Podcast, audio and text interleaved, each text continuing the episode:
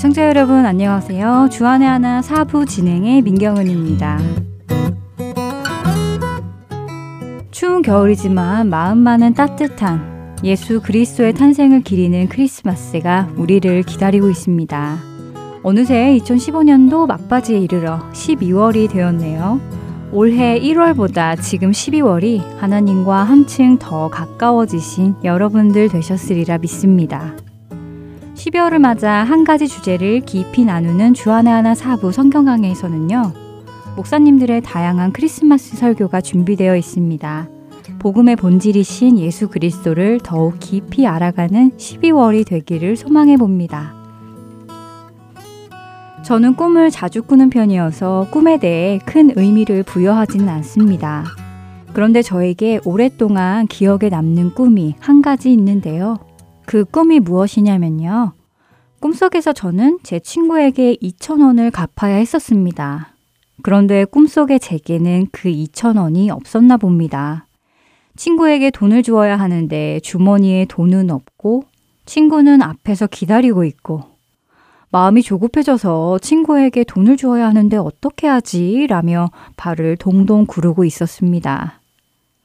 그런데 주위를 보니까요. 제 옆에는 저를 경호하고 있는 경호원들이 여러 명 있더라고요. 그래서 저는 그들 한 명한 한 명에게 2천원을 빌려달라며 물어보았습니다. 사실 꿈속에서의 저는 권력이 있고 부를 가지고 있는 어마어마한 사람의 딸이었습니다. 그랬기에 경호원들이 저를 보호하고 있었지요.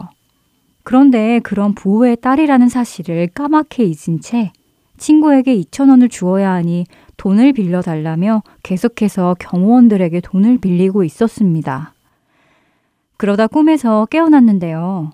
그 꿈을 생각해 보니 웃음이 나왔습니다.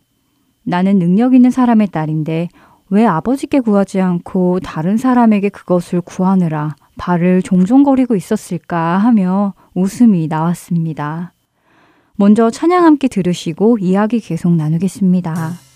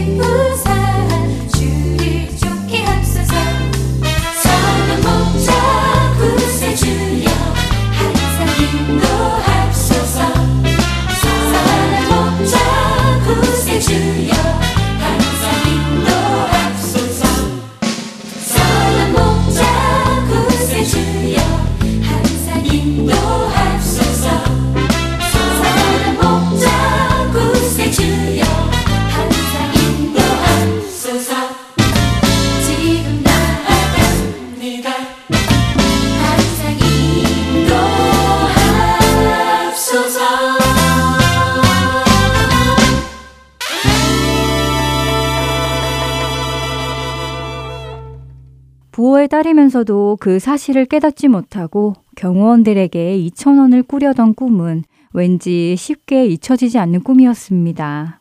마치 저의 실제적인 모습인 것 같았기 때문인데요. 꿈속에서 느꼈던 그 2천 원을 빌리기 위해 발을 종종 대면서 조급해하던 그 느낌. 그 느낌이 꿈에서 깨고 나서도 생생하게 느껴졌습니다.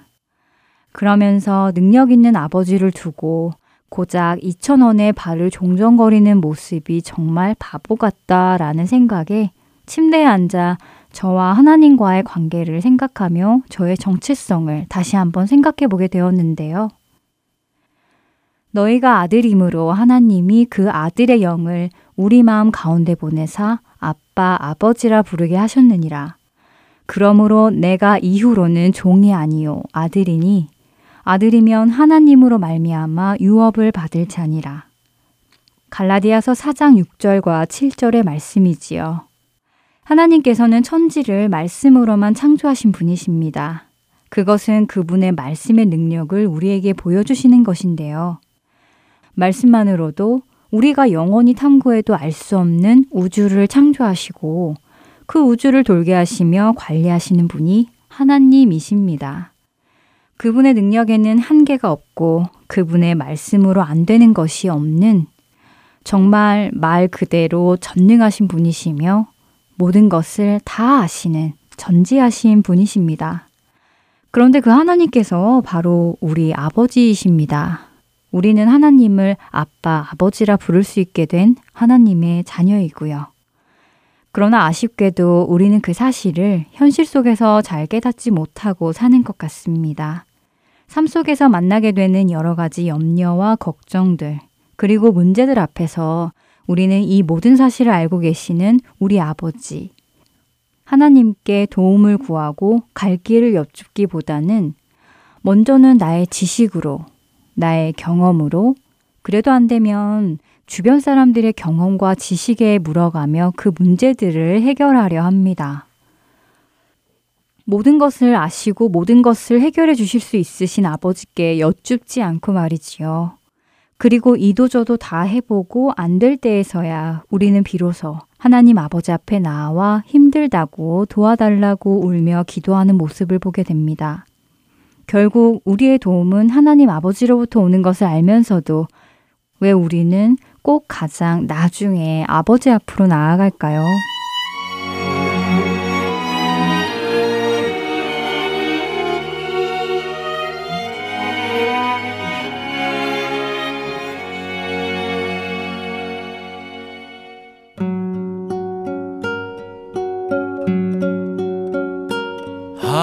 하나님은 너를 지키시는 자 너의 그늘 되시니 낮에 해와 밤에 달도 너를 잊지 못하리. 하나님은 너를 지키시는 자 너의 환난을 면케하시리. 그가 너를 도우시리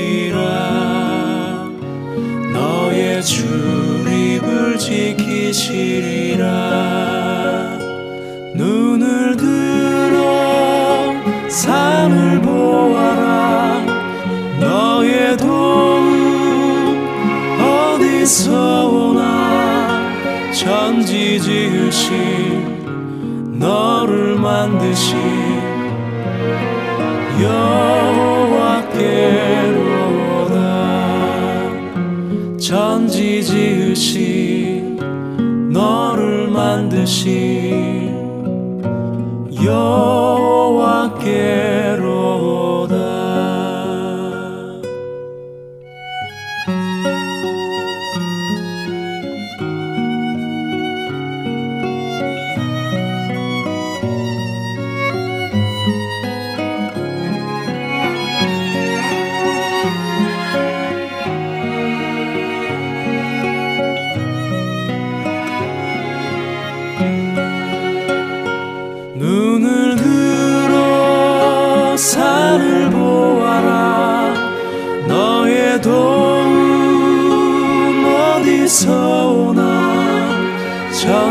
지 지으신 너를 만드신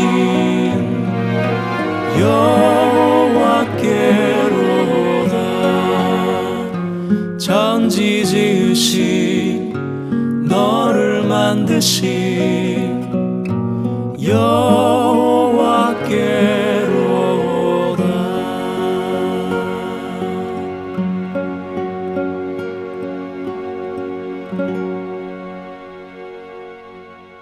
속에 나오는 질문들을 통해 신앙의 원리를 찾아보는 성경 속 질문들로 이어집니다.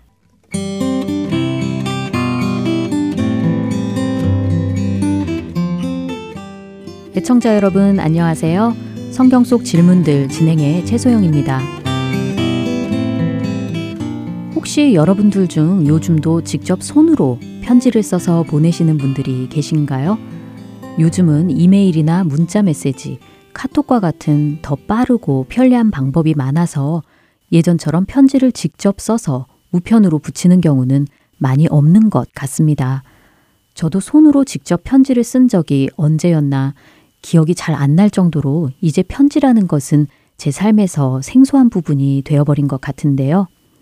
한 1년 전쯤 제 이름으로 온 편지를 한 통 받은 적이 있습니다. 온갖 고지서와 광고지 더미 속에서 손으로 쓰여진 제 이름과 주소가 적힌 편지 봉투를 보고 누가 보낸 것일까 괜히 기대를 하며 뜯어보게 되었지요. 그런데 뜯어보니 한 이단 종교 단체에 속한 어떤 개인이 보낸 전도 편지였습니다.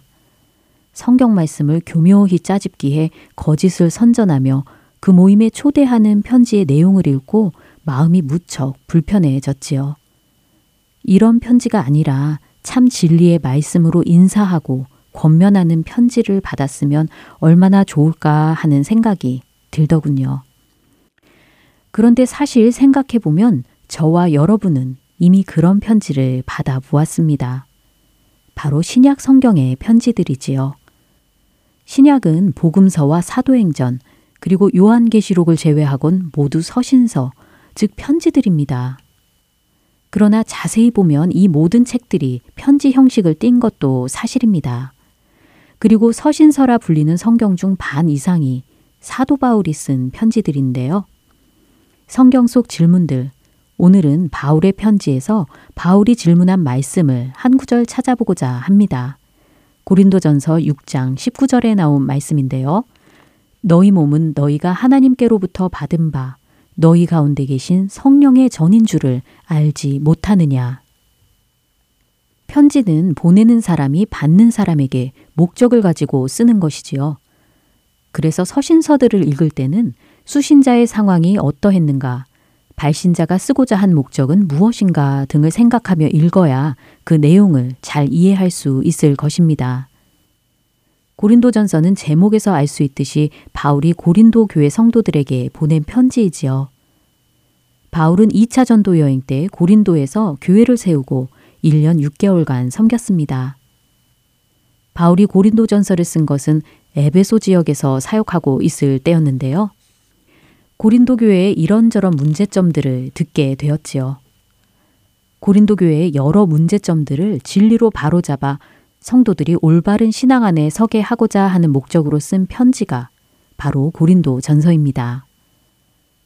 바울이 편지를 통해 고린도 교회 성도들에게 너희 몸은 너희가 하나님께로부터 받은 바 너희 가운데 계신 성령의 전인 줄을 알지 못하느냐 하고 묻는 것은 고린도 교회의 여러 문제점 중 하나를 지적하며 말씀했던 것인데요. 그 문제점은 무엇이었을까요? 바로 그 앞구절에 나온 대로 음행에 관한 것이었습니다. 그 앞구절인 18절에서 음행을 피하라. 사람이 범하는 죄마다 몸 밖에 있거니와 음행하는 자는 자기 몸에 죄를 범하느니라 하고 말씀하시지요. 고린도는 그리스의 해상 교통과 무역의 중심지로 각 나라의 상인들이 드나들었고 경제적으로 굉장히 부유한 도시였습니다. 또한 많은 이방 종교들이 유입되었으며 성적으로도 굉장히 문란했던 곳인데요. 그 정도가 얼마나 심했으면 그 당시 고린도인처럼 행동한다 라는 말은 곧 매춘을 한다, 성적으로 매우 문란하다 라는 의미로 쓰였다고 합니다.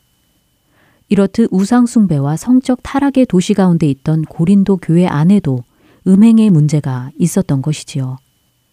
바울은 음행에 대하여 단호하게 음행을 피하라고 말씀합니다. 요셉이 그러했듯이 음행과 성적 유혹의 자리를 떠나 도망치라는 것이지요. 보디발의 아내가 요셉의 옷을 잡고 나와 동침하자고 하였지만 요셉은 즉시 그 자리를 피하였습니다. 음행은 붙들고 씨름해야 할 문제가 아니라 피해야 한다는 것이지요. 바울은 고린도 성도들에게 음행을 피하라고 말한 다음 이렇게 묻습니다. 너희 몸은 너희가 하나님께로부터 받은 바 너희 가운데 계신 성령의 전인 줄을 알지 못하느냐. 성령께서 예수를 믿는 자들 안에 거하신다는 것이지요. 교회 건물이 성전이 아니라 성도의 몸이 바로 하나님께서 거하시는 성전이라는 것입니다. 아마 바울은 고린도 교회를 세우고 사역했을 때 이것에 대해 가르쳤을 것입니다. 바울이 고린도 성도들에게 너희 몸이 성령의 전인 줄을 알지 못하느냐 하고 물은 것은 그들이 아는지 모르는지 궁금해서 물은 것이 아니지요. 그들이 마땅히 알고 있을 터인데 그들 안에 음행하는 자가 있었기에 어떻게 그럴 수 있느냐 하고 묻는 것입니다. 음행에 대한 질타와 안타까움이 담긴 말이지요. 이러한 질타에 끝나지 않고 바울은 이렇게 말씀합니다. 너희는 너희 자신의 것이 아니라 값으로 산 것이 되었으니 그런즉 너희 몸으로 하나님께 영광을 돌리라. 우리는 예수님께서 흘리신 피값으로 산 존재라고 말씀하십니다. 바울 시대에 이 말씀을 들었던 자들은 자연스럽게 노예 시장을 연상했을 것입니다. 마치 노예 시장에서 그 값을 지불하여 노예를 사는 것과 같은 것이지요. 그 노예는 그 값을 지불한 사람의 것이 되는 것입니다. 그리스도께서 우리를 죄의 종에서 의의 종으로 사망에서 생명으로 옮겨주셨는데 그것은 예수님의 피값으로 지불하여서 이루어진 것이지요. 그렇기에 우리는 우리 자신의 것이 아닙니다. 자신의 피값으로 우리를 사신 예수님의 것입니다. 그런즉 너희 몸으로 하나님께 영광을 돌리라고 말씀하십니다. 여기서 몸은 헬라어 소마라는 단어가 사용되었는데요. 소마는 육체적인 몸만을 의미하는 것이 아니라 마음과 영혼을 포함한 그 사람의 존재, 전 인격을 의미합니다. 우리 몸, 우리의 전 인격을 지으신 하나님께서 그 아들의 피값으로 죄의 종이었던 우리를 사신 것이지요. 그러므로 우리는 하나님의 것이며 우리의 전 인격으로 우리의 삶으로 하나님께 영광을 돌림이 마땅하다는 것입니다. 사도 바울의 편지를 통해 이러한 말씀을 듣게 된 고린도 교회 성도들은 어떻게 반응했을지 궁금합니다. 성적 유혹과 음행을 피하고 몸으로 하나님께 영광 돌리는 삶을 살았는지 아니면 여전히 고린도인처럼 행동했는지 말이지요. 우리는 음행에 대하여 세상의 기준이 아닌 성경이 말씀하는 기준으로 이해해야 할 것입니다. 예수님께서는 음욕을 품고 여자를 보는 자마다 마음에 이미 가늠하였다고 하셨지요. 또한 우상숭배를 하는 이스라엘을 향해 하나님께서는 그들이 나에게 가늠하였다고 말씀하셨습니다. 바울이 편지를 통해 고린도 성도들에게 했던 질문은 지금 우리에게도 똑같이 적용되는 말씀입니다. 만일 우리가 우리의 몸을 우리 자신의 것으로 여기며 살아간다면, 음행을 피하지 않고 마음으로 혹은 영적으로 가늠한다면 주님께서도 우리에게 물으실 것입니다. 너희 몸은 너희가 하나님께로부터 받은 바 너희 가운데 계신 성령의 전인 줄을 알지 못하느냐. 너희는 너희 자신의 것이 아니라. 성경 속 질문들 오늘 시간은 여기서 마칩니다. 저는 다음 이 시간에 다시 찾아뵙겠습니다. 여러분 안녕히 계세요.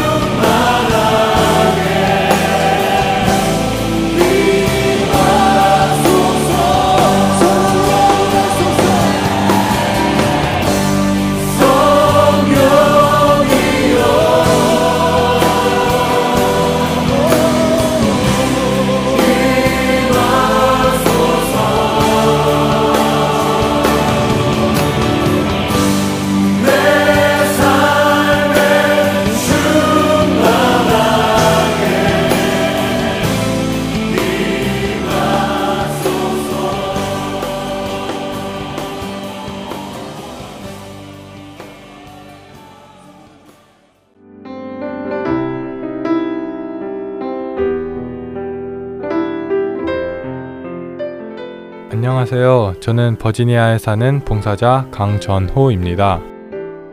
주의 길을 곱게 하라고 광야에서 외치는 자의 소리. 하트앤소울 복음선교회에서는 복음 전파 사역에 함께 동참하실 분을 찾습니다.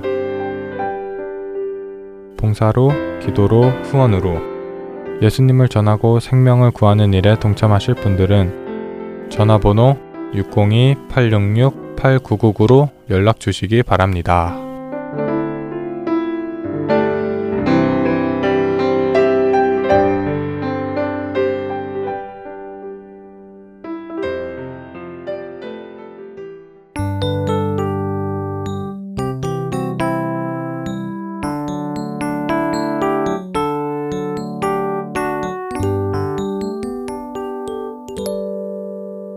성경 강해로 이어집니다.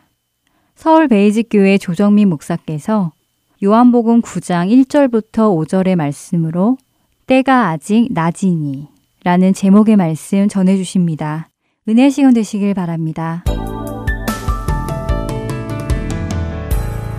네, 오늘 우리에게 주신 말씀은 요한복음 9장 말씀입니다. 1절로 5절까지 말씀 어, 같이 한 목소리로 읽습니다. 시작. 예수께서 길을 가실 때 날 때부터 맹인된 사람을 보신지라. 제자들이 물어 이르되 라비여 이 사람이 맹인으로 난 것이 누구의 죄로 인함이니까?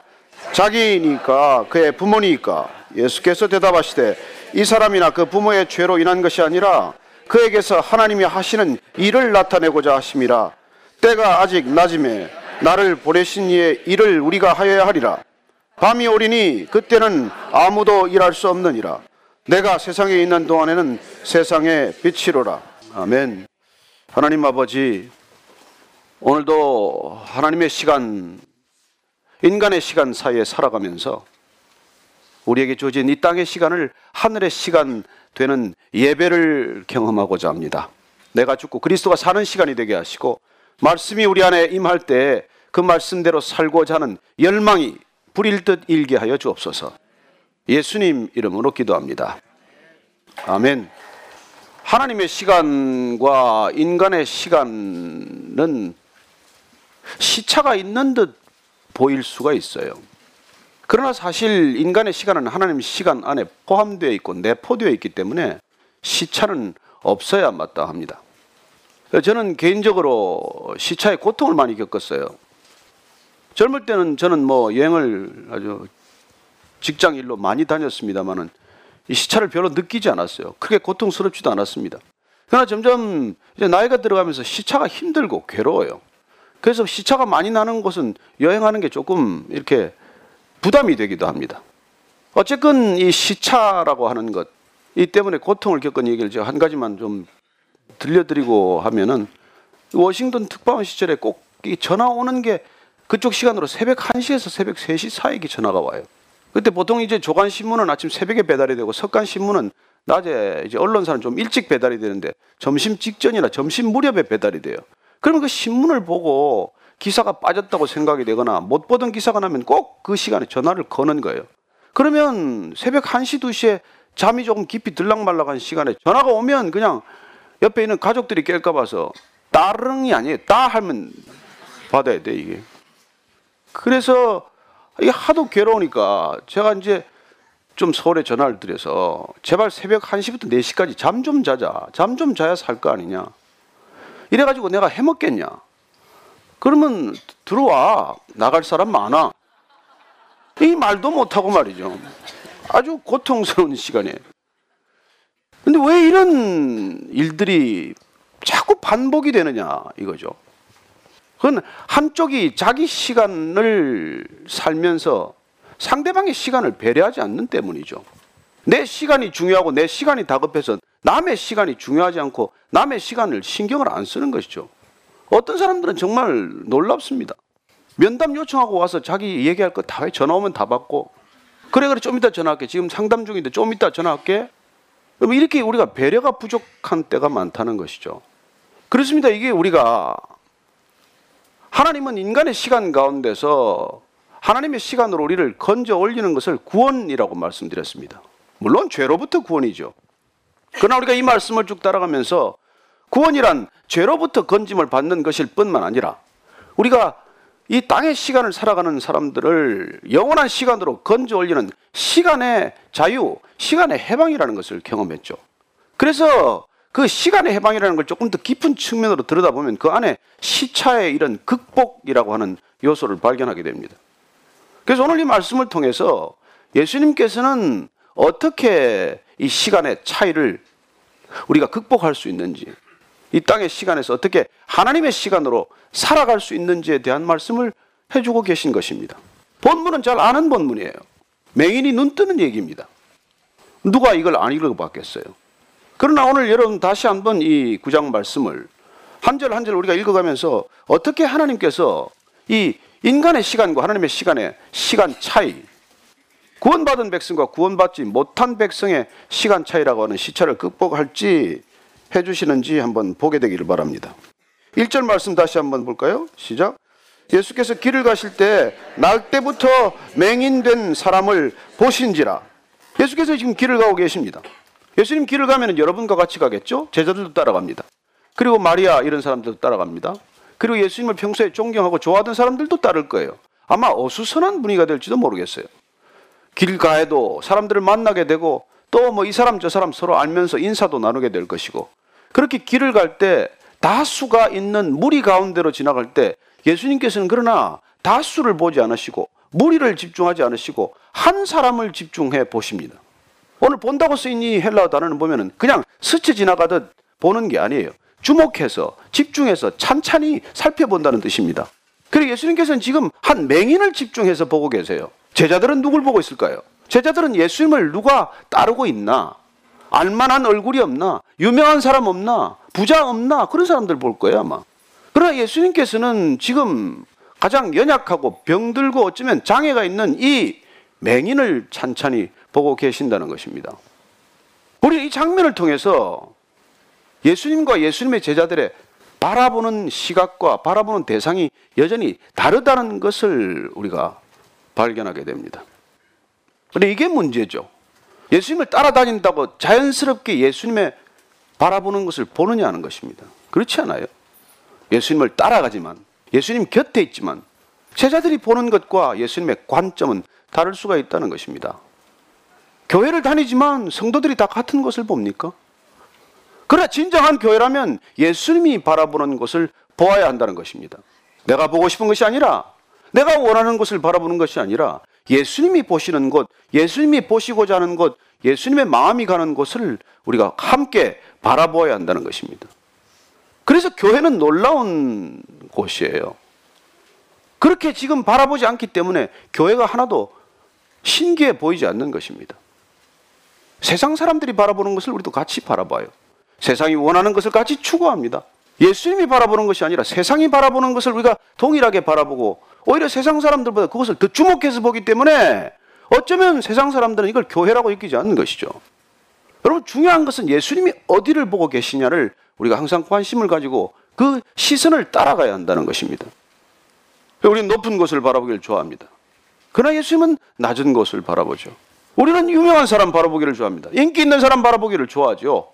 그래 그러나 예수님께서는 병약한 사람, 어쩌면 사람들의 주목을 받지 못하는 사람, 낮은 곳에 있는 사람, 연약한 사람, 그런 사람들을 바라보는 것이죠. 우리는 아흔 아홉 마리의 양떼, 우리 안에 있는 양이 중요하고 그걸 바라보겠지만 예수님께서는 우리 밖에 헤매고 있는 한 마리 양을 바라보고 그 양의 애틋한 마음을 가지신다는 것입니다. 이게 우리의 딜레마고 거리예요. 간극이에요. 왜 이런 관점의 차이가 생겼을까요? 다른 시간을 살기 때문이죠. 예수님은 지금 하나님의 시간을 살고 있고 걸어가고 있는 중이고 제자들은 땅의 시간을 살고 있고 사람들 사이만을 걷고 있는 것이죠. 한번 계속해서 얘기를 따라가 볼까요? 2절 말씀 다시 읽습니다. 시작. 제자들이 물어 이르되 라비어 이 사람이 맹인으로 난 것이 누구의 죄로 이람이니까 자기니까 그의 부모니까 자 제자들이 묻습니다. 예수님이 줄곧 주목해서 계속 이 맹인을 바라보고 있기 때문에 그제서야 뒤늦게 제자들은 예수님이 왜 저 맹인을 바라보나 그래서 예수님이 바라보는 맹인을 보는 순간 그들에게 의문이 들고 질문을 하게 됩니다. 무슨 질문입니까? 통상적으로 그 당시 유대인들이 다 가지는 보편적인 관점을 가지고 묻는 질문입니다.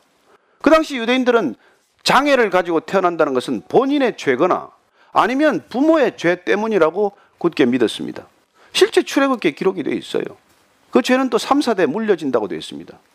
그러니 어떤 질병의 병고를 걷거나 극심한 어떤 불치병을 앓거나 심한 장애를 안고 태어나거나 이런 것들은 다 본인의 죄 아니면은 부모의 죄 때문이라고 믿었던 것이죠.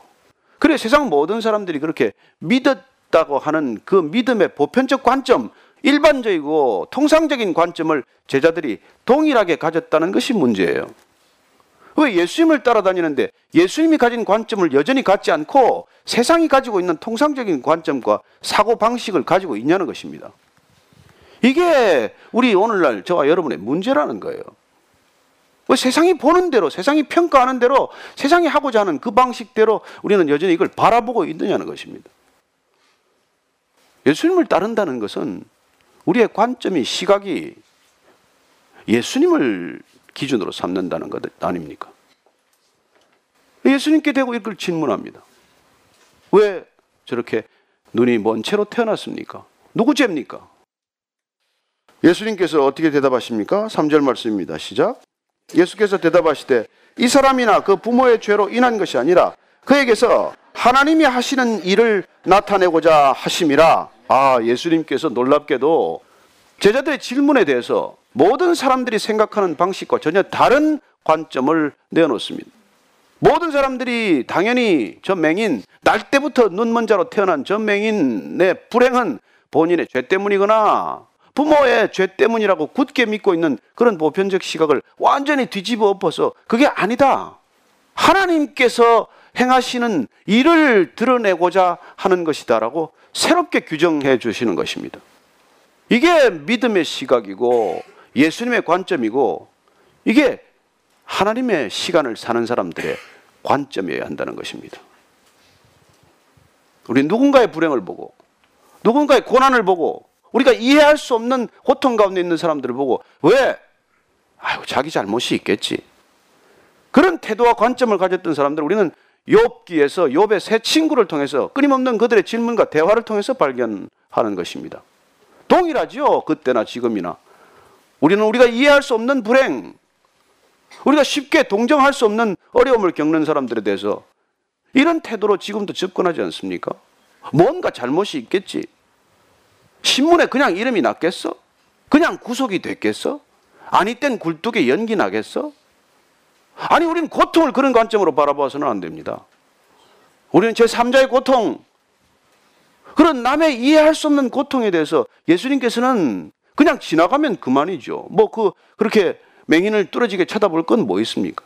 그러나 예수님께서는 그 이해할 수 없는 제3자의 고통에 대해서 공감하는 시간을 가졌고 그리고 그 공감을 통해서 이끌어낸 그의 결론은 이건 하나님이 행하시는 일을 드러내고자 하는 것이라고 새롭게 규정해 주는 것이죠. 그 말씀은 곧 하나님께서 이 일에 개입하셔야 한다는 것입니다. 언제요? 지금, 이 시간, 이때. 이게 하나님의 시간이라는 것입니다. 그냥 지나가도 그만이고, 모른 채 해도 그만이고, 내버려둬도 그만이고, 뭐 날 때부터 태곤, 저기 맹인으로 태어났는데 무슨 대책이 있겠어요? 그러나 예수님께서는 지금 이렇게 행인으로 만난 맹인이지만 아무 상관이 없는 사람이지만 예수님께서는 그 고통의 깊이를 들여다보셨고 평생도록 겪어야 할 그 고통의 무게를 같이 느끼셨기 때문에 하나님께서 이 일에 개입하셔야 한다는 것이죠. 그래서 하나님이 하시는 일을 나타내기 위한 사건이라고 말씀하시는 것입니다. 이 상황을 우리가 잠깐 보기 위해서는 사실은 요한복음 앞에 7장, 8장 말씀을 쭉 한번 다 읽어보셨어야 해요. 어쨌건 제가 간략히 설명을 하면 예수님께서는 초막절에 예루살렘 올라가셔서 사실은 본인의 정체성을 드러내셨습니다. 나는 세상의 빛이다. 그렇게 선포하셨어요. 여러분 그 얘기를 듣고 누가 그 말을 믿었겠습니까? 정신 나간 소리를 하고 있네 저 사람이. 세상의 빛이라니. 인간이 교만해도 저런 교만이 있나? 그래요. 그런 세상의 빛이라고 선포하는 예수님. 그리고 8장 앞부분을 보면은 가늠하다가 현장에 붙들려 온 여인이 있습니다. 어쨌건 구출해 주셨지만은 그 여인의 죄를 보고도 예수님께서는 그냥 돌려보냅니다. 다시는 죄 짓지 마라. 그리고 이어서 나오는 이 구장에 나오는 사건은 예수님께서 맹인을 통해서 내가 누구인지를 이미 선포하셨던 그 말씀을 마치 주석하듯 해설하듯 설명하듯 이 사건이 이어지는 사건이에요. 내가 세상의 빛이라고 선포하신 예수님께서 빛으로 오신 예수님은 어떤 일을 하시는지를 보여주시는 것입니다. 예수님은 빛으로 오셨기 때문에 어둠 속에 있는 인간들을 빛 가운데로 인도하시는 일을 하는 것이죠. 그런 의미에서 보면 이 이름도 기록되지 않은 한 맹인이 눈을 뜨는 사건은 예수님께서 어쩌면 저와 여러분처럼 본다고 하나 사실 보지 못하는 맹인들에게 눈을 뜨게 하기 위한 하나의 전조적 사건이고 예시적 사건이라는 것입니다. 그 뒤에 쭉 이어지는 얘기를 우리가 살펴보겠지만 이 맹인은 못 보는 사람이에요. 그러나 제자들은 두 눈을 멀쩡히 뜨고 있는 이 12명의 제자들은 사물을, 상황을, 인간을 깊이 들여다보고 있냐는 것이죠. 사실 그 속을 들여다보면 제자들은 본다고 하나 보는 것이 아니요. 은근한 시기심과 경쟁심으로 누가 예루살렘 입성하면 예수님 오른편에 앉나 왼편에 앉나 그런 걸 계산하고 생각하고 있는 제자들이고 여전히 성공과 욕심과 탐욕에 자유롭지 못한 여전히 자기 성취에 눈이 가려져 있는 사람들 아닙니까? 몸은 비록 예수님 가까이 있지만, 비록 우리가 교회 다니지만, 예수님을 잘 안다고 말, 말하지만, 자주 예수님 얘기를 하지만, 그러나 우리는 여전히 세상이 보는 관점으로 보고 있다면, 우리는 여전히 눈을 뜨지 못한 사람들과 다를 바가 없다는 것이죠. 그래서 이 맹인 한 사람의 눈을 뜨는 사건을 통해서 예수님께서는 제자들을 가르치시고자 하는 것이고 어쩌면 두고 두고 올 다음 세대 예수님을 직접 만나지 못한 저와 여러분 같은 세대들이 어떤 상태로 이 상태를 살아가고 있는지 이 세상 살고 있는지를 명확히 보여주기 위한 하나의 예시적 사건에 불과하다는 것입니다. 그 당시에 맹인이 이 사람 하나뿐입니까? 물론 사복음서에 여러 맹인의 얘기가 나와요. 거짓 맹인 바디메의 얘기도 나오죠. 그러나 다 맹인의 눈을 뜨게 해준 것도 아니잖아요. 이 맹인이 중요하다면 이름 정도는 기록이 돼야 되지 않겠습니까? 그리고 예수님이 눈을 뜨게 했다고 해서 이 맹인이 눈을 뜨고 죽었겠습니까? 또 눈을 감고 죽었어요. 뭐 나사로나 마찬가지죠. 뭐 죽은 나사로 괜히 살려가지고 또 죽음을 경험하게 한 거나 마찬가지죠. 그러니까 예수님께서 이 눈을 뜨게 하는 사건은 맹인이 못 보던 육신으로 눈먼 사람이 눈 뜨는 이 사건에 초점이 있다는 게 아니에요. 그리고 예수님께서는 이 맹인의 고쳐주는 방법이 더 특이해요. 제자들이 이거 지금 누구 죄 문제냐라고 따지는 제자들 앞에서 예수님께서는 침을 뱉기 시작을 해요. 흙에다가. 그래가지고 침에다 흙을 이겨요. 그래서 그 저기 저 침이 튄 그 흙을 진흙을 가지고 눈에다 이렇게 발라준단 말이에요. 그러고는 이 맹인에게 말합니다. 너 실로암에 가서 이 눈을 씻으라고 말씀하십니다. 이 제자가 눈에 진흙을 바른 채 실로암으로 갈 때 누군가 인도를 받았을 것이고 정말 눈을 뜨나 안 뜨나 여러 사람이 따라갔을 것이고 더더군다나 제자들은 더 궁금해서 더 가까이 따라가지 않았겠습니까? 실로암이란 자 어떤 곳일까요? 예루살렘 가보면 여러분들 압니다.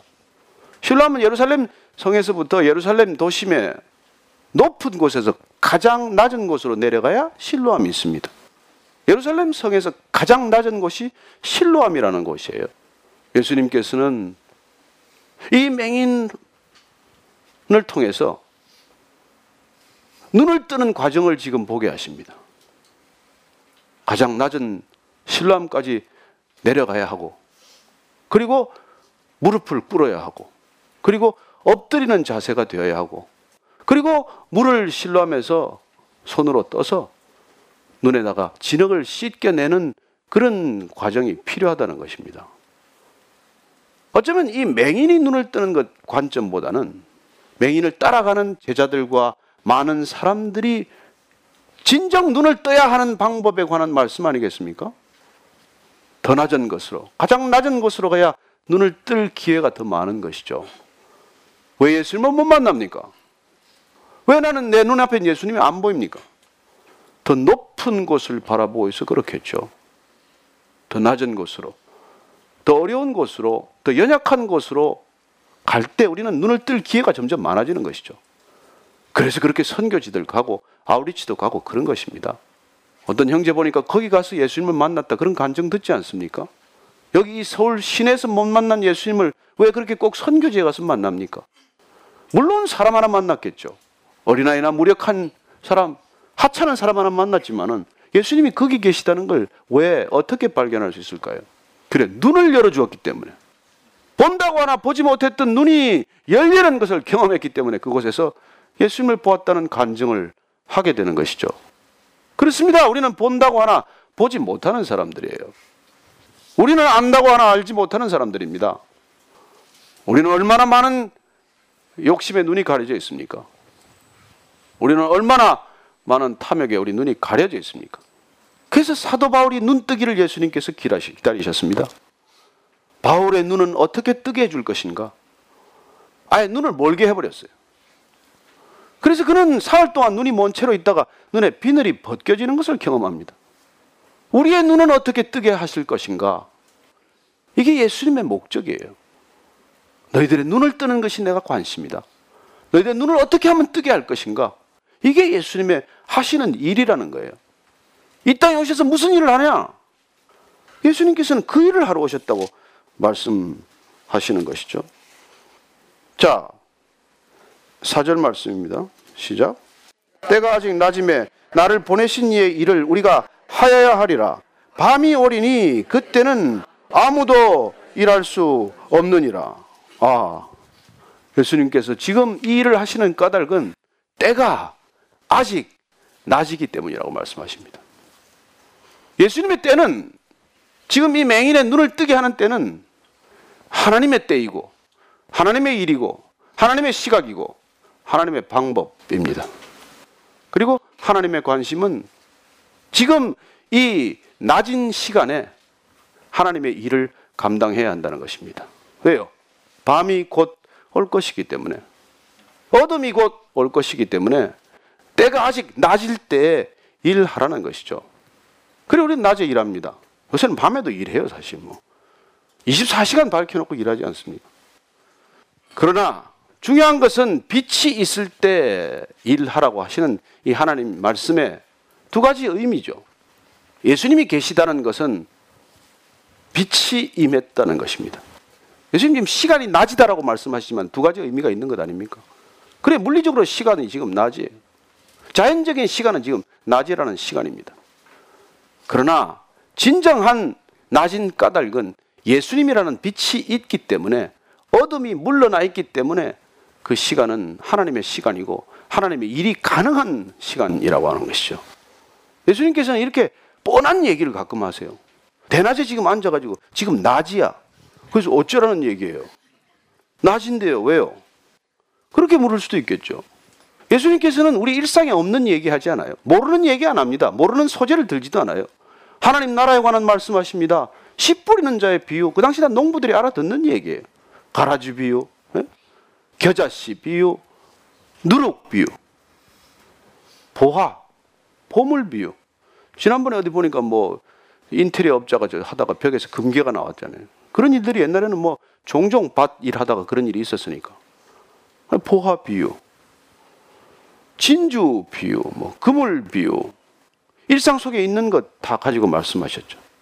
일상 속에 있는 모든 시간들을 가지고 하나님의 시간을 설명하시는 것이죠.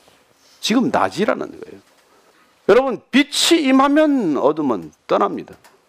예수님이 계시면 어둠이 사라지고 예수님이 계신 곳에는 그곳은 밤이 아니라 낮이 시작이 되었다는 것이고 예수님 계시는 동안은 낮에 일이 이루어져야 한다는 것이죠. 그래서 우리가 예수님을 만났다는 건 예수님의 일이 시작이 되었다는 뜻이에요. 우리 예수님을 따른다는 것은 예수님의 빛 가운데로 걸어간다는 뜻이고 우리가 빛 가운데로 걸어가면서 어둠이 쫓겨나는 일들이 생겨야 한다는 것이죠.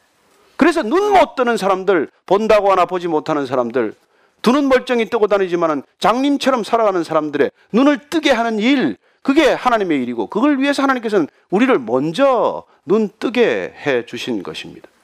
저는 우리가 빛이 오셨기 때문에 드디어 빛 가운데로 걷게 되고 빛 사이로 걸어가면서 우리 삶이 얼마나 달라졌는지를 기억할 수 있게 되길 바랍니다. 어둠에서 불러내어 귀한 빛으로 인도하신 자의 그 아름다운 덕, 그 덕을 세우고 그 덕을 알리기 위해서 우리가 살아가는 것이죠. 어제 아침에 예배 드리고 어, 한분 찾아오셨어요. 왜 예수인가 책 네 권 사인해 달라고 오셨어요. 어디 가시는데요? 교도소 갑니다. 그 중에 세 분은 사형수입니다. 그래서 같이 기도했습니다. 비록 사형을 앞두고 있지만 그분 가운데 예수 그리스도의 빛이 임하게 하셔서 영원한 빛 가운데로 걷는 그런 생애가 되게 해주십시오. 잘 전달이 되셨나요? 네. 여러분 사형수 그들에게는 더 이상 낮이 지금 없는 시간이에요. 그러나 그 교도소 깊은 곳에 어둠 가운데도 예수님이 찾아가시면 빛이 임하면 저는 그곳이 감옥이 아니라 천국이 될 줄로 믿습니다. 루이지애나에서 옛날에 감옥 영화를 봤는데 놀라운 일들이 일어나더라고요. 거기 예수님이 가시니까 사형수들이 찬양을 하는데 그 찬양은 우리 이런 찬양이 아니에요. 온 영혼으로 드리는 찬양입니다. 상상할 수 없는 소리가 나와요. 저는 여러분들이 정말 빛 가운데 걸어가는 감동이 무뎌지지 않게 되길 바랍니다. 그냥 값없이 온 빛, 그냥 얻어, 그냥 이렇게 있는 값싼 것처럼 여기면 안 됩니다. 그런데 이때 예수님께서는 지금 때가 아직 낮이다 라고 말씀하는데 바리새인들은 이 때를 어떻게 보느냐는 것입니다. 동일한 시간을 살아가지만 이 동일한 시간을 보는 바리새인들의 관점과 예수님의 관점을 한번 보십시다. 9장 16절 말씀 잠깐 보겠습니다. 같이 한번 읽을까요? 시작. 바리새인 중에 어떤 사람은 말하되 이 사람이 안식일을 지키지 아니하니 하나님께로부터 온 자가 아니라 하며 어떤 사람은 말하되 죄인으로서 어떻게 이러한 표적을 행하겠느냐 하여 그들 중에 분쟁이 있었더니 자 같은 시간을 사는 사람들이고 같은 일이 사건이 일어났는데 맹인이 눈을 뜬 사건을 놓고 저분에게 진정한 안식이 임했구나 라고 보았습니까? 아니면 안식일 규정을 어겼구나 라고 따집니까? 이게 동일한 시간을 살아가는 인간의 아주 상반된 그런 관점과 태도라는 것이죠. 그리고 영혼의 관심이 있었다면 하나님의 관점과 하나님의 시각으로 하나님의 시간을 살았다면 그 맹인이 눈을 뜬 것에 같이 축복하고 기뻐해야 마땅한 일이지만 바리새인들은 왜 안식일의 규정을 어기고 안식일 날 환자를 낫게 하며 안식일에 마른 손을 펴고 안식일에 맹인을 눈을 뜨게 하느냐? 라고 시비를 건다는 것입니다. 이게 동일한 시간을 살아가는 상반된 인간의 태도라는 것이죠. 우리는 이런 세상을 살아갑니다. 늘 다른 관점에 시달리는 것이고 늘 다른 세상적 관점 때문에 우리가 고록스러운 일을 겪는 것이죠. 이런 세상을 향해서 예수님께서 9장 마지막에 39절 이하 이렇게 말씀해 주십니다. 제가 읽겠습니다. 예수께서 이르시되 내가 심판하러 이 세상에 왔으니 보지 못하는 자들은 보게 하고 보는 자들은 맹인이 되게 하려 함이라 하시니 바리새인 중에 예수와 함께 있던 자들이 이 말씀을 듣고 이르되 우리도 맹인인가? 예수께서 이르시되 너희가 맹인이 되었더라면 죄가 없으려니와 본다고 하니 너희 죄가 그대로 있느니라. 맹인이었다면 차라리 죄 안 짓고 살 것을 너희들 눈 뜨고 본다고 하니 너희들 생애 전체가 죄로구나. 여러분 세상을 한번 보십시다. 눈먼 사람이 무슨 죄를 짓겠습니까? 그들이 무슨 살인죄를 짓겠습니까? 절도죄를 짓겠습니까? 우리나라 맹인들 대부분 다 그저 그냥 마사지 배워가지고 생계 유지하는 게 급급하고 그런 어떤 분들은 탁월한 분들 계세요. 강영호 박사 같은 분, 여러분 일곱 살인가 눈 시력을 잃고 맹인이 되었지만은 그냥 정말 대단한 불굴의 의지로 대학 마치고 PhD까지 하고 교육학 박사 돼서 백악관의 국가장애위원회 그게 위원이 되지 않습니까? 그 아들은 결국 또 아버지 눈먼 아버지의 뒤를 이어서 안과 의사가 되었더라고요. 미국에서 가장 탁월한 의사의 하나예요. 그리고 헬렌 켈러는 어떻습니까? 같은 시각장애인 앤 설리번 교사를 만나서 인생의 등불처럼 살다 가지 않았습니까? 페니 크로스비는 어떻습니까? 눈먼 생애를 살았지만 일생 동안 눈이 멀었지만 수많은 사람들이 쓸 수 없는 그런 찬송시를 8천곡, 9천곡 작곡을 했어요. 눈 멀었지만 그런 생애가 있는가 하면 멀쩡히 두 눈 뜨고 본다고 하지만 얼마나 많은 죄를 짓고 삽니까? 뭘 보았기 때문에, 뭘 보고 살기 때문에 그 수많은 죄 가운데서 허덕입니까? 예수님께서 그렇게 말씀하시는 것이죠. 본다고 하니 너는 진실로 내가 죄 가운데서 죽겠구나. 그 얘기죠. 그래서 예수님께서 오늘 결론으로 말씀해 주십니다. 5절 말씀 읽을까요? 시작. 내가 세상에 있는 동안에는 세상의 빛이로라. 예수님께서 내가 이 세상에 있는 동안 아니 예수님이 임하시는 어디든 그것은 빛이라고 하는 것입니다. 이 빛이 있는 동안 여러분 다니시기를 축원합니다.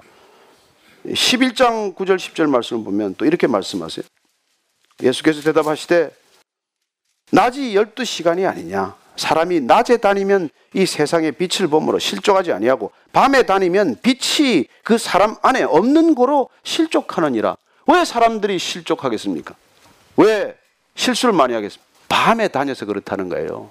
여러분 야행성 조심하십시오. 야행성 체질 좋은 거 아니에요. 저도 밤무대 많이 밟아봤습니다. 근데 밤에 다니는 게 이게 문제야. 그냥 그냥 밤에 좀 일찍 자고 아침에 일찍 일어나고 아침에 새벽 예배 다니면 아무 문제 없어요. 근데 밤늦은 시각에 콕 다니면서 2차, 3차 하다가 뭐 문제가 생기는데 제가 그런 얘기 뭐 비난 쪽으로 할 입장은 아닙니다만은 어쨌건 여러분 이 밤에 다니는 게 문제야. 왜? 인간 안에 빛이 없기 때문에. 우리 안에 빛이 있다면 예수님께서 말씀하십니다. 그러지 않을 텐데 너희들 안에 빛이 없다는 거예요. 인간은 빛 같은 존재도 없습니다. 예. 그리고 인간 안에 빛이 없기 때문에 어둠은 어둠을 사랑해요. 어둠은 어둠이 편해. 어둠에 익숙하게 사는 사람들 빛이 오면 싫어요. 빛이 오는 걸 제일 싫어해. 빛 가운데 안 옵니다. 여러분 큰 바위 하나 들어보세요. 그 밑에 벌레들 수없이 있다가 그냥 빛이 임하면 그냥 산지 사방으로 다 도망갑니다. 어디로? 다시 어둠 속으로 돌아가는 것이죠. 다시 어둠을 찾아 떠납니다. 가론 유다가 그렇게 예수님께서 기회를 주고 또 기회를 주고 마지막까지 기회 주지만 그는 어둠 속으로 뛰쳐나가고 맙니다. 예수님이 무슨 뭐 각본에 짰겠습니까? 아니요.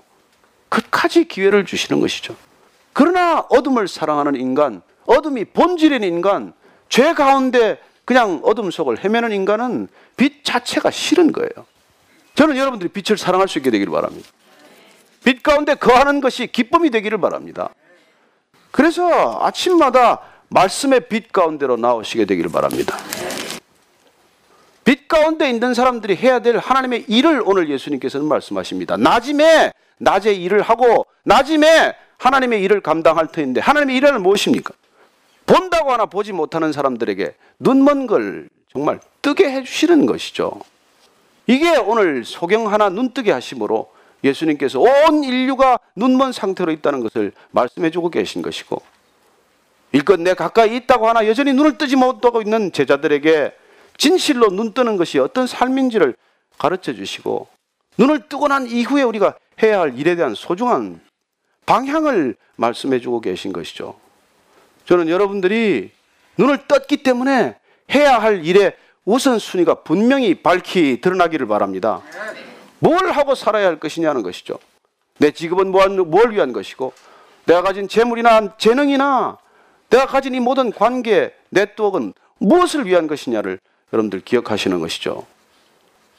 이 빛의 놀라운 능력, 빛의 아름다움, 이 빛의 기쁨을 날마다 누리고 전하며 살게 되기를 바랍니다. 주님 오신 것을 우리가 기뻐한다면 빛으로 오신 그분, 빛이신 그분이 내 인생에 오셔서 내 인생의 어둠을 몰아내 주셨기 때문에 우리는 빛 가운데로 걸어가지만 여전히 어둠 속에 있는 저희 영혼들을 어떻게 본인이 어둠에 있는 줄도 모르고 눈먼 줄도 모르고 본다고 하나 여전히 눈먼 자를 저분들을 어떻게 주님께 빛 가운데로 걸어 나오게 할 것인가? 이게 낮에 해야 될 일이라는 것입니다. 이 일들 같이 잘할 수 있게 되기를 바랍니다. 여러분 한 분 한 분 주어진 형편과 처지에서 잘 감당하는 우리 모두가 되기를 축원합니다. 같이 기도하겠습니다. 오늘 그런 애틋한 마음을 담아서 여러분들이 꼭 정말 이 빛을 전하고 싶은 분이 있다면 간절한 마음으로 한번 잠깐 기도하겠습니다. 그리고 이 땅의 모든 교회를 위하여 기도하겠습니다.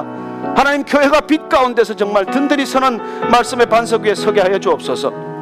하나님 아버지 정말 저희들 어둠 속에 있는 길 잃고 헤매는 존재들이었습니다.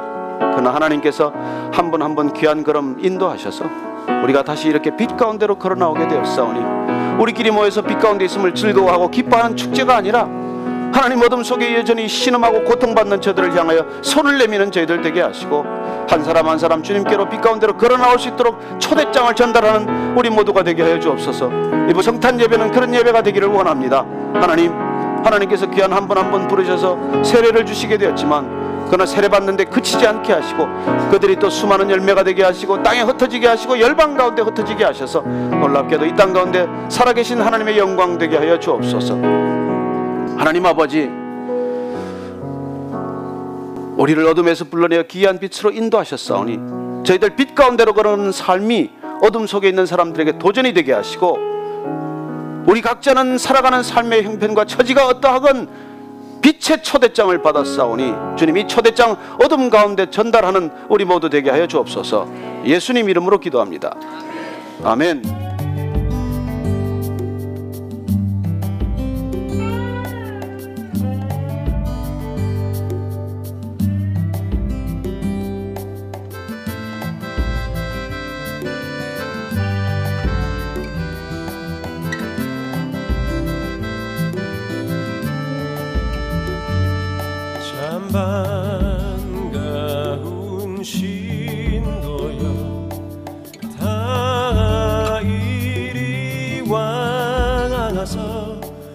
베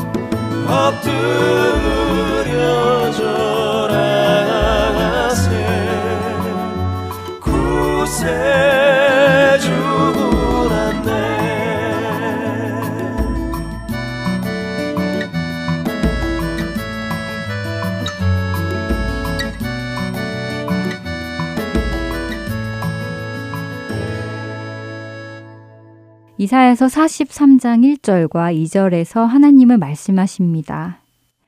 야고바 너를 창조하신 여호와께서 지금 말씀하시느니라.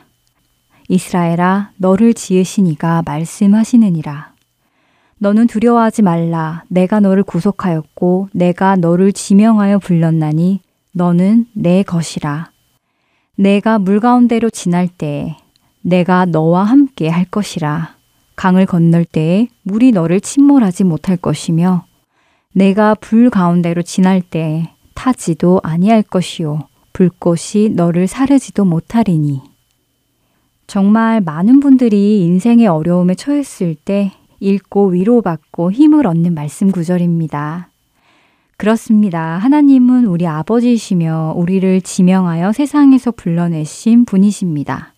그 아들을 아낌없이 주신 그분께서 우리를 나몰라라 하시며 내버려 두실 리가 없습니다. 이제 이런저런 염려 앞에 다시 주님께 제 마음을 아뢰고 주님을 의지하려 합니다. 주변 사람들이나 나 자신을 의지하는 것이 아닌 하나님을 의지하며 나아가려 합니다. 하나님의 아들이라는 하나님의 유업을 이을 우리들이라는 것을 잊지 않기를 소망하며 우리를 자녀 삼아 주신 하나님께 감사하는 우리들 되기를 기도합니다. 다음 한 주도 어떤 염려와 걱정 앞에서도 하나님의 아들이라는 그 사실을 기억하며 굳건히 그 자리를 지키시기를 바라면서요. 지금 이 시간 마치겠습니다. 다음 시간에 뵙겠습니다. 안녕히 계세요.